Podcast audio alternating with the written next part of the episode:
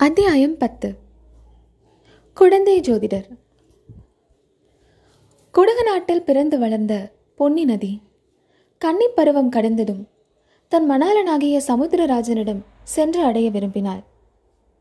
காடும் மேடும் கடந்து பாறைகளையும் பள்ளங்களையும் தாண்டிக் கொண்டு விரைந்து சென்றாள். சமுத்திரராஜனை நெருங்க நெருங்க நாயகனை காணப்போகிறோம் என்ற குதூகலத்தினால் அவள் உள்ளம் விம்மி உடல் பூரித்தது. இன்னும் சற்று தூரம் சென்றாள். காதலனை அணைத்துக்கொள்ள கரங்கள் இரண்டு உருவாயின. இரு கரங்களை விரித்தவாறு தாவி பாய்ந்து சென்றாள். ஆனால் உள்ளத்தில் பொங்கிய ஆர்வ மிகுதிக்கு இரு கரங்கள் போதும் என்று தோன்றவில்லை. அவளுடைய ஆசை கரங்கள் பத்து இருபது நூறு என்று வளர்ந்தன. அவ்வளவு கரங்களையும் ஆவலுடன் நீட்டிக்கொண்டு சமுத்திரராஜனை அணுகினாள். இவ்விதம் ஆசை கணவனை அடைவதற்கு சென்ற மணப்பெண்ணுக்கு சோழ நாட்டு செவிலி தாய்மார் செய்த அலங்காரங்கள் தான் என்ன? அடடா! எத்தனை அழகிய பச்சை புடவைகளை உடுத்தினார்கள்? எப்படியெல்லாம் வண்ண மலர்களை சூட்டினார்கள்? எவ்விதமெல்லாம் பரிமள சுகந்தங்களை தூவினார்கள்? ஆஹா! இருக்கரையிலும் வளர்ந்திருந்த புன்னை மரங்களும் கடம்ப மரங்களும் இரத்தின பூக்களையும் வாரிச் சொரிந்த அருமையை எவ்விதம் வர்ணிப்பது? தேவர்கள் பொழியும் பூமாரியும் இதற்கு இணையாகுமா? பொன்னி நதியே உன்னை பார்த்து கழிப்படையாத கன்னிப்பெண் யார்தான் இருக்க முடியும்? உன் மனக்கோல ஆடை அலங்காரங்களைக் கண்டு உள்ளம் பொங்காத மங்கை யார் இருக்க முடியும்? கல்யாண பெண்ணைச் சுற்றி ஊரில் உள்ள கன்னிப்பெண்கள் எல்லோரும் சூழ்ந்து கொள்வது போல் உன்னை நாடி பெண்கள் வந்து கூடுவதும் இயற்கையே அல்லவா? பொன்னி தன் மணாலனை தழுவிக்கொள்ள ஆசையுடன் நீட்டும் பொற்கரங்களில் ஒன்றுக்குத்தான் அரிசிலாறு என்று பெயர். காவிரிக்கு தென்புறத்தில் மிக நெருக்கத்தில் அரிசிலாறு எனும் அழகிய நதி அமைந்திருக்கிறது. அப்படி ஒரு நதி இருப்பது சற்று தூரத்திலிருந்து வருகிறவர்களுக்கு சொல்லித்தான் தெரிய வேண்டும். இருபுறமும் அடர்த்தியாக வளர்ந்திருக்கும் இனிய பசுமரங்கள் அப்படி அந்நதியை மறைத்து விடுகின்றன. பிறந்தது முதலாவது அந்த புறத்தை விட்டு வெளியேறி அறியாத அரசகுல கன்னி என்றே அரசியலாற்றை சொல்லலாம். அந்த கன்னி நதியின் அழகுக்கு இந்த உலகில் ஓமையே கிடையாது. நல்லது. அந்த புறம் எனும் எண்ணத்தை மறந்துவிட்டு நேயர்கள் நம்முடன் அரசியலாற்றை நெருங்கி வருவார்களாக? சோலையாக நெருங்கி வளர்ந்திருந்த மரங்களுக்கிடையே புகுந்து வருவார்களாக? அடடா! இது என்ன அருமையான காட்சி! அழகுக்கு அழகு செய்வது போலும் அமுதத்துக்கு இனிப்பூட்டுவது போலும் அல்லவா இருக்கிறது? சித்திர விசித்திரமாக செய்த அன்ன வடிவமான வண்ணப்படகில் வீற்றிருக்கும் இந்த வனிதா மணிகள் யார்? அவர்களில் நடுநாயகமாக நட்சத்திரங்களுக்கிடையில் பூரண சந்திரனைப் போல் ஏழுலகங்களையும் மாள பிறந்த ராணியைப் போல் காந்தியுடன் விளங்கும் இந்த நாரிமணி யார்?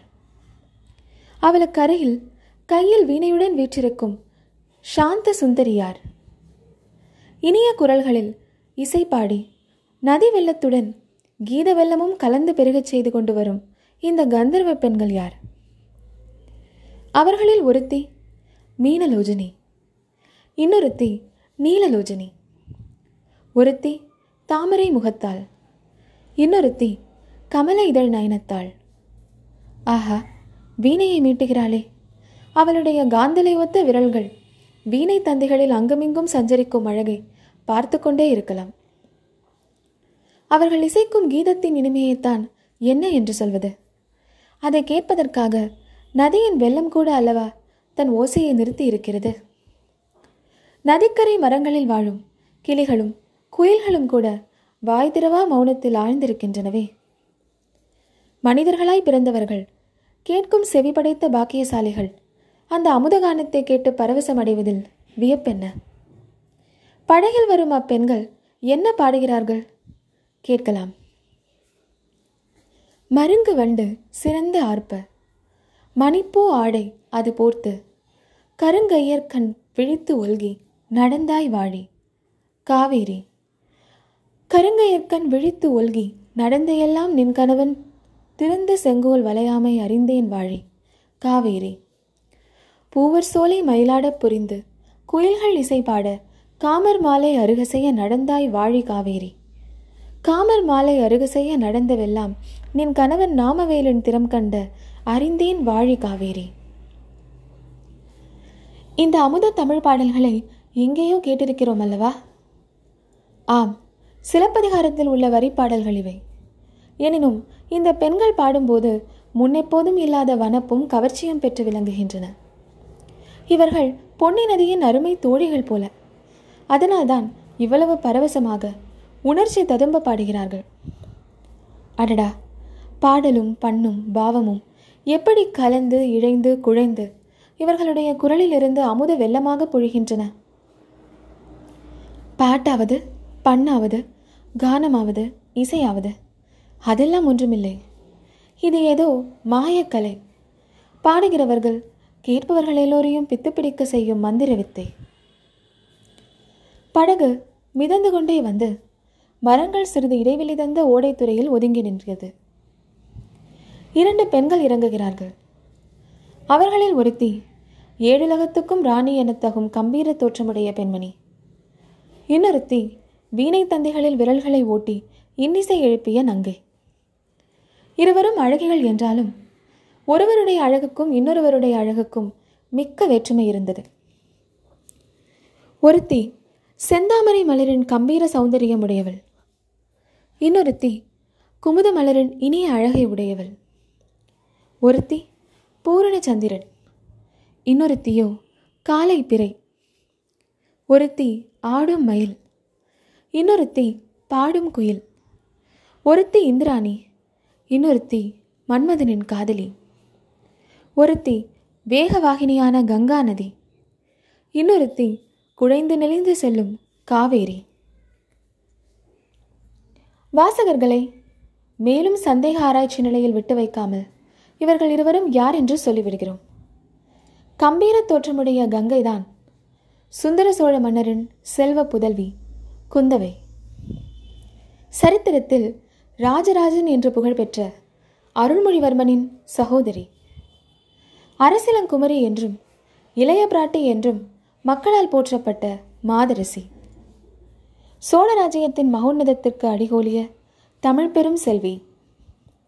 ராஜராஜனுடைய புதல்வன் ராஜேந்திரனை எடுத்து வளர்த்து வீராதி வீரனாகவும் மன்னாதி மன்னனாகவும் ஆக்கிய தீரப்பெண்மணி இன்னொருத்தி குந்தவை பிராட்டியுடன் இருக்கும் பாக்கியத்தை நாடி வந்த கொடும்பாலூர் சிற்றரசர் குலப்பெண். பிற்காலத்தில் சரித்திரத்திலேயே இணையில்லாத பாக்கியவதியாகப் போகிறவள். இன்று அடக்கமும் இனிமையும் சாந்தமும் உருவெடுத்து விளங்குகிறவள். இந்த இரு மங்கைமார்களும் படகிலிருந்து கரையில் இறங்கினார்கள்.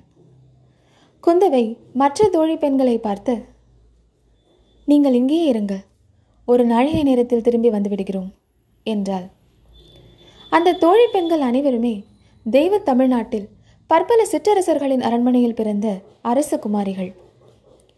குந்தவை தேவிக்கு தோழியாக இருப்பதை பெறற்கரும் பேராக கருதி பழையாறை அரண்மனைக்கு வந்தவர்கள். இப்போது தங்களில் ஒருத்தியை மட்டும் அழைத்து கொண்டு குந்தவை பிராட்டி கரையில் இறங்கி போய்விட்டு விரைவில் வருகிறேன் என்றதும் அவர்களுடைய கண்களில் ஏமாற்றமும் அசூயையும் தோன்றின. கரையில் குதிரை பூட்டிய ரதம் ஒன்று சித்தமாக இருந்தது. வானதி ரதத்தில் ஏறிக்கொள் என்றாள் குந்தவை தன் தோழியை பார்த்து. வானதி ஏறியதும் தானும் ஏறிக்கொண்டாள். ரதம் வேகமாய் சென்றது. அக்கா நாம் எங்கே போகிறோம்? எனக்கு சொல்லலாமா? என்று வானதி கேட்டாள். சொல்லாமல் என்ன? குழந்தை ஜோதிடர் வீட்டுக்கு போகிறோம் என்றாள் குந்தவை. ஜோதிடர் வீட்டுக்கு எதற்காக போகிறோம் அக்கா? என்னத்தை பற்றி கேட்பதற்காக? வேறெதற்கு? உன்னை பற்றி கேட்பதற்காகத்தான். சில மாத காலமாக நீ இப்படி பிரமை பிடித்தவள் போலும் உடல் மெலிந்தும் வருகிறாயா? உனக்கு எப்போது பிரமை நீங்கி உடம்பு தேரும் என்று கேட்பதற்காகத்தான். அக்கா தங்களுக்கு ரொம்ப புண்ணியம் உண்டு. எனக்கு உடம்புக்கு ஒன்றுமே இல்லை. என்னை பற்றி கேட்பதற்காக போக வேண்டாம். திரும்பி விடுவோம். இல்லையடி அம்மா இல்லை. உன்னை பற்றி கேட்பதற்காக இல்லை. என்னை பற்றி கேட்பதற்காகத்தான் போகிறேன். தங்களை பற்றி என்ன கேட்டு தெரிந்து கொள்ளப் போகிறீர்கள் அக்கா? ஜோசியரிடம் கேட்டு. எனக்கு கல்யாணம் ஆகுமா? அல்லது கடைசி வரையில் கன்னி பெண்ணாகவே இருந்து காலம் கழிப்பேனா என்று கேட்கப் போகிறேன் வானதி. அக்கா இதற்கு ஜோசியரிடம் போய் கேட்பானேன்? தங்களுடைய மனதை தானே கேட்க வேண்டும்? தாங்கள் தலையை அசைக்க வேண்டியதுதான். இமயமலை முதல் குமரிமுனை வரையில் உள்ள ஐம்பத்தி ஆறு தேசத்து ராஜாக்களும் போட்டி போட்டுக்கொண்டு ஓடி வரமாட்டார்களா? ஏன் கடல் கடந்த தேசங்களிலிருந்தெல்லாம் கூட வருவார்களே? தங்களை கைப்பிடிக்கும் பேரு எந்த வீர ராஜகுமாரனுக்கு கொடுத்து வைத்திருக்கிறதோ அதை தாங்கள் அல்லவா தீர்மானிக்க வேண்டும்? வானதி நீ சொல்வதெல்லாம் உண்மை என்று வைத்துக்கொண்டாலும் அதற்கு ஒரு தடை இருக்கிறது. எந்த தேசத்து அரசகுமாரனையாவது மனம் புரிந்து கொண்டால் நான் அவனுடைய நாட்டுக்கு போக வேண்டியிருக்கும் அல்லவா? எனக்கு இந்த பொன்னி நதி பாயும் சோழ நாட்டிலிருந்து வேறொரு நாட்டுக்கு போக பிடிக்கவே இல்லையடி. வேறு நாட்டுக்கு போவதில்லை என்று நான் சபதம் எடுத்துக் கொண்டிருக்கிறேன். அக்கா அது ஒரு தடையே ஆகாது. தங்களை மனம் புரிந்து கொள்ளும் எந்த ராஜகுமாரனும் தங்கள் காலில் விழுந்து கிடக்கும் அடிமையாகவே இருப்பான். இங்கேயே இருக்க வேண்டும் என்றாலும் இருந்துவிட்டு போகிறான். வானதி எலியை பிடித்து மடியில் வைத்து கட்டிக்கொள்வது போல் வேறு தேசத்து ராஜகுமாரனை நம்மூரிலேயே கொண்டு வந்து வைத்துக்கொள்ள சொல்கிறாயா? அதனால் என்னென்ன தொல்லைகள் எல்லாம் விளையும் தெரியுமா? சரி அக்கா ஆனால் எப்படியும் பெண்ணாய் பிறந்தவர்கள் ஒரு நாள் கல்யாணம் செய்து கொண்டுதானே தீர வேண்டும்? அப்படி ஒரு சாஸ்திரத்திலும் சொல்லி இருக்கவில்லை அடி வானதி. ஔவையாரை பார் அவள் என்றும் கண்ணியடையாத கவீஸ்வரியாக பல காலம் ஜீவித்திருக்கவில்லையா? அக்கா அவ்வையார் இளம் பிராயத்திலேயே கடவுளின் வரத்தினால் கிழவியாகி போனவள். தாங்கள் அதே போல் ஆகவில்லையே? சரி வானதி. அப்படியே கல்யாணம் செய்து கொள்வது என்று புறப்பட்டாலும் அனாதையான சோழ நாட்டு வீரன் ஒருவனைத்தான் நான் மணந்து கொள்வேன். அத்தகையவனுக்கு ராஜ்யம் இருக்காது. என்னை அழைத்து கொண்டு வேறு ஒரு தேசத்துக்கு போக வேண்டும் என்று சொல்ல மாட்டான். இங்கேயே சோழ நாட்டிலேயே இருந்து விடுவான். அக்கா அப்படியென்றால் இந்த சோழ நாட்டை விட்டு போக மாட்டீர்களே? ஒரு நாளும் போக மாட்டேன். சொர்க்கலோகத்துக்கு என்னை அரசியாக்குவதாக சொன்னாலும் போக மாட்டேன். அப்பாடா இன்றைக்கு தான் என் மனம் நிம்மதியடைந்தது அக்கா. என்னடி சொல்கிறாய்? ஆமாம் அக்கா நீங்கள் வேறு நாட்டுக்கு போனால் நானும் உங்களோடு வந்தே தீர வேண்டும். உங்களை விட்டு பிரிந்திருக்க என்னால் முடியாதே. அதே சமயத்தில் இந்த சோழவள நாட்டை பிரிந்து போகவும் எனக்கு மனமில்லை. கல்யாணமானால் நீ பிரிந்து போய்த்தானே தீர வேண்டும்? நான் கல்யாணமே செய்து கொள்ளப் போவதில்லை அக்கா. அடி எனக்கு செய்த உபதேசம் எல்லாம் எங்கே போயிற்று? அக்கா தங்களைப் போலவா நான்? அடி கள்ளி எனக்கு எல்லாம் தெரியும். என் கண்ணில் மண்ணை தூவலாம் என்று பார்க்கிறாயா? உனக்கு சோழ நாட்டின் மீதெல்லாம் அபிமானம் ஒன்றும் கிடையாது. நீ ஆசை வைத்திருக்கும் சோழ நாடு வாளும் வேலும் தாங்கி ஈழ நாட்டுக்கு யுத்தம் செய்ய அல்லவா போயிருக்கிறது? உன் அந்தரங்கம் எனக்கு தெரியாது என்று நினைத்தாயா? அக்கா அக்கா நான் அவ்வளவு மடமதி உடையவளா? சூரியன் எங்கே? காலை பனித்துளி எங்கே? சூரியனுடைய நட்புக்கு பனித்துளி ஆசைப்பட்டால் என்ன பயன்? பனித்துளி சிறியதுதான். சூரியன் பெரியது பிரகாசமானதுதான். ஆனாலும் பனித்துளி அப்படிப்பட்ட சூரியனை சிறைப்படுத்தி தனக்குள் வைத்திருக்கிறதா இல்லையா? வானதி உற்சாகமும் ஆர்வமும் நிறைந்த குரலில் அப்படியா சொல்கிறீர்கள்? பனித்துளி கூட சூரியனை அடையலாம் என்று சொல்கிறீர்களா? என்றாள். பிறகு திடீரென்று மனச்சோர்வு வந்துவிட்டது. பனித்துளி ஆசைப்படுகிறது. சூரியனையும் சிறைப்பிடிக்கிறது. ஆனால் பலன் என்ன? சிறிது நேரத்துக்கெல்லாம் சரியான தண்டனையை அடைகிறது. வெயிலில் உலர்ந்து இருந்த இடம் தெரியாமல் மறைகிறதே. அது தவறு வானதி பனித்துளியின் ஆசையைக் கண்டு சூரியன் தன்னுடன் பனித்துளியை ஐக்கியப்படுத்திக் கொள்கிறான். தன் ஆசை குகந்த பனித்துளி பெண் பிற புருஷர் கண்ணில் படக்கூடாது என்று அவன் எண்ணம். இரவு வந்ததும் மறுபடியும் வெளியே விட்டு விடுகிறான். மறைந்த பனித்துளி மறுபடியும் வந்து உதிக்கிறதல்லவா? அக்கா இதெல்லாம் என்னை தேற்றுவதற்காக சொல்கிறீர்கள். அப்படியென்றால் உன் மனதில் ஒரு குறை இருக்கிறது என்று சொல்லு. இத்தனை நாள் இல்லவே இல்லை என்று சாதித்தாயே. அதனால் தான் குழந்தை ஜோசியரிடம் போகிறேன். என் மனதில் குறை இருந்தால் அதை பற்றி கேட்க ஜோதிடரிடம் போய் என்ன பயன்? என்று கூறி வானதி பெருமூச்செறிந்தாள். குழந்தை ஜோதிடரின் வீடு. அந்த நகரின் ஒரு மூலையில் காளி கோவிலுக்கு அருகில் ஒரு தனித்த இடத்தில் இருந்தது. குழந்தை நகருக்குள் புகாமலேயே நகரை சுற்றி கொண்டு ரதம் அந்த வீட்டை சென்று அடைந்தது.